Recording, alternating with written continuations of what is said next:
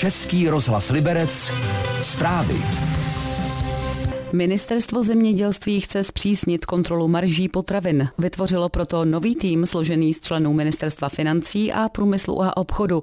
Jeho úkolem bude zjistit, jestli za růst potravin v Česku můžou vyšší náklady nebo umělé navyšování cen. Podle ministra Zdeňka Nekuly z KDU ČSL se skupina zaměří na kontrolu cen u zemědělců, potravinářů i obchodníků.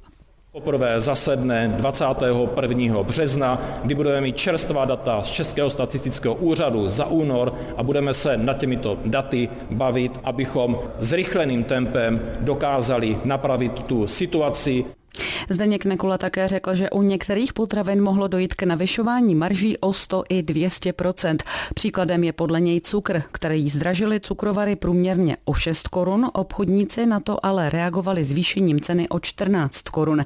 Ministr také vyzval, aby lidé pokračovali v posílání podnětů na e-mail podněty potraviny zavináč mze.cz. Zatím na adresu přišly desítky podnětů od lidí, mimo jiné ohledně klamání spotřebitele nebo špatnou kvalitu potravin. Český rozhlas Liberec, rádio vašeho kraje.